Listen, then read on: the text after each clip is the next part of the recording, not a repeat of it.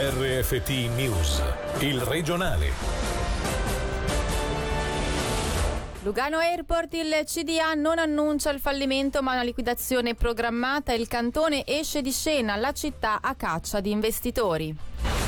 In 6 settimane denunce dimezzate, magistratura rallentata ma mai ferma, intervista al procuratore generale, 1200 le decisioni prese in tempo di coronavirus. In Ticino concessi crediti Covid per 1 miliardo, Locarno stanzia 1,5 milioni per le PMI, chi non raggiunge la cifra d'affari otterrà soldi a fondo perso. Dall'11 maggio i mezzi pubblici torneranno agli orari normali, la decisione dell'organo di controllo che regola le aziende svizzere di trasporto, adeguamento a tappe per le FART. Buonasera dalla redazione di Radio Ticino, colpo di scena per Lugano Airport, il rilancio dello scalo con soldi pubblici non ci sarà. Il Consiglio di amministrazione non annuncia però il fallimento ma una liquidazione ordinata. L'obiettivo dichiarato, trovare un accordo per la gestione da parte dei privati. Sentiamo il vicepresidente di LASA, Filippo Lombardi.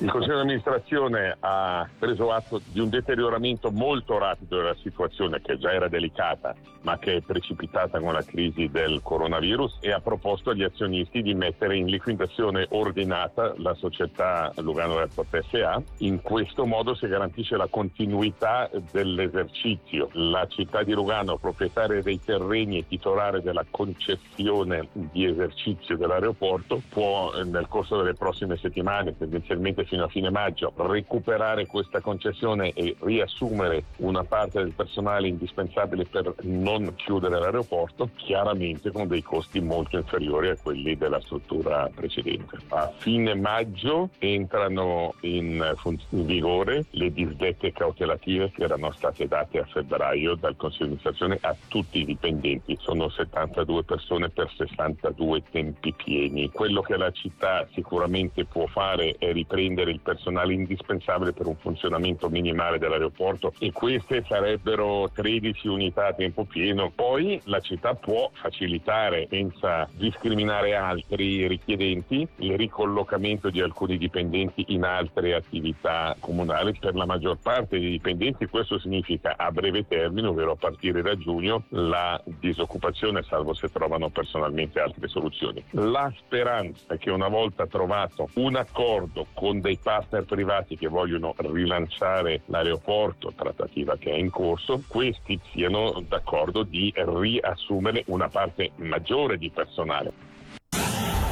17 denunce per violazione dell'ordinanza federale Covid, multe escluse. Sono le segnalazioni giunte al Ministero Pubblico in tempo di coronavirus.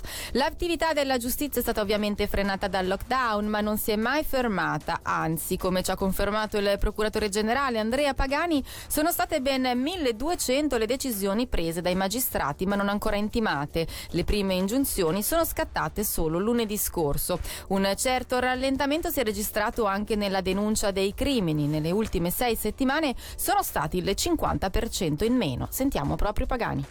Dal 24 di marzo al 22 di aprile abbiamo ricevuto 17 denunce per violazione delle norme Covid e l'articolo 10F di questa ordinanza federale. Non dimentichiamoci però che queste sono denunce per delle commissioni di delitti in questo tema, dall'artigiano che ha comunque lavorato malgrado vi fosse il lockdown, piuttosto che qualche furbetto di qualche bar dove era chiuso davanti e sulla porta dietro lasciava uscire qualche birra, oppure anche qualche infrazione per esempio per far lavorare in regime comunque ridotto, facciamo l'ipotesi 10 persone, poi a un controllo nei giorni successivi le persone a lavorare erano una quindicina, una ventina. Ecco, anche quella evidentemente è un'infrazione di questo genere, che nulla hanno a che vedere con le multe disciplinari che la polizia può direttamente erogare a chi dovesse aver contravvenuto a quell'ordinanza. Sono due generi di infrazioni diverse. Le multe ci arriveranno per una decisione al Ministero Pubblico solo in caso di mancato pagamento entro 60 giorni.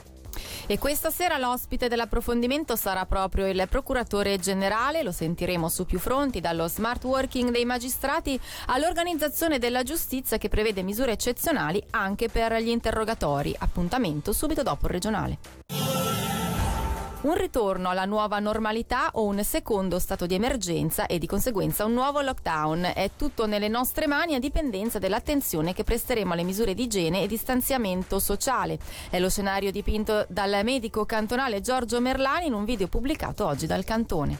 Non è ancora finita. Gli scenari sono essenzialmente due. Il primo è uno più ideale, dove l'andamento è a piccole ondine susseguenti che potranno essere modulate dall'attività che facciamo e dall'attività commerciale che viene autorizzata. Questo vuol dire poter fare una vita simile a quella normale, avere delle attività economiche e tenere sotto controllo la diffusione del virus. Il secondo scenario invece, che definirei più problematico, è quello di una seconda ondata alta come la prima o addirittura anche più alta, e questo è nelle nostre mani. Siamo noi che decidiamo come si diffonderà di nuovo il virus in base a quello che abbiamo imparato nei mesi passati. Sarà fondamentale tutti evitare i contatti, mantenere distanze. Sul luogo di lavoro sarà fondamentale che gli imprenditori assicurino di lavorare in sicurezza ai propri dipendenti, perché se dovessero esserci un'ondata grande vorrà dire richiudere le attività commerciali con un danno per tutti, e anche per i lavoratori sarà importante fare attenzione sul luogo di lavoro, ma anche durante le pause, durante gli spostamenti, distanze, sicurezza. È tutto nelle nostre mani.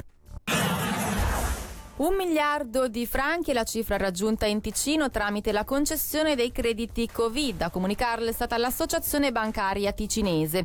La maggior parte delle richieste, oltre 8.400, è sotto il 500.000 franchi, quindi prestiti senza interessi per un totale di oltre 900 milioni.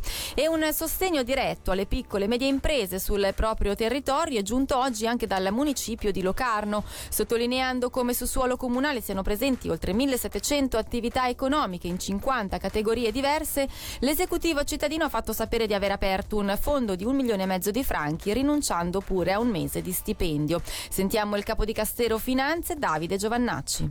Sì, abbiamo percepito nella popolazione, soprattutto nei commerci, quelli piccoli, se pensiamo di Cittavecchia, una mancanza di liquidità, e quindi abbiamo pensato di creare questo fondo che all'inizio sarà prestito, e poi se il piccolo commercio non riuscirà a raggiungere la cifra d'affari dei 3 anni precedenti a questo del coronavirus, sarà possibile a darle a fondo perso. Appena la gestione ci darà il via libera, saranno pubblicati i formulari e da lì è possibile fare richiesta al comune. Come gesto abbiamo pensato noi, il municipio, di contribuire a questo fondo mettendo una mensilità del nostro onorario, e chi vuole potrebbe partecipare anche lui facendo delle donazioni. Pensiamo che a livello ticinese il 90% arriva al massimo a 10 dipendenti. Potete immaginare anche Locarno con le piccole realtà dei negozietti, così il tessuto com'è omogeneo. Stiamo facendo adesso delle analisi, perché non sono facili, perché ci saranno diverse perdite, se pensiamo solo sul gettito, sulla tassa di occupazione, sui parcheggi, ma sarà sicuramente di diversi milioni. Dall'11 maggio i mezzi di trasporto dovrebbero tornare all'orario normale. In vista della graduale riapertura di imprese, commerci e scuole, anche i mezzi pubblici devono adattare il loro servizio. Le misure vengono definite da un apposito organo di controllo a livello federale e ogni impresa deve seguirle. Per sapere come si sono organizzati, sentiamo Monica Brancato, portavoce delle FART, che hanno previsto un adeguamento a tappe. Dal 27 aprile al 10 maggio le imprese possono potenziare le singole linee, e noi abbiamo provvisto di potenziare la linea 7 portandola ogni mezz'ora fino alle ore 20. Dall'11 maggio, salvo nuovi cambiamenti di scenario sempre definiti a livello federale, sarà invece ripristinato l'orario normale in tutte le imprese di trasporto. Il traffico internazionale della nostra ferrovia resta invece ancora soppresso in attesa di decisioni sia da parte svizzera che da parte italiana. Un'altra novità che ci riguarda dal 27 aprile la riapertura della biglietteria di Muralto. Quando un conducente ravvisa una presenza eccessiva di persone a bordo, viene segnalato alla centrale e già oggi interveniamo con corse supplementari. Nel momento in cui però entrerà in vigore l'orario definitivo, non sarà più possibile, perché evidentemente non abbiamo a disposizione mezzi sufficienti. È vero però che a livello federale il gruppo di controllo sta studiando un vero e proprio concetto di prevenzione che noi dovremo ricevere entro la fine del mese. Per quanto riguarda i conducenti, restano in vigore quelle misure di isolamento a bordo. Per quanto concerne i passeggeri, dovranno attenersi alle direttive federali che saranno emanate.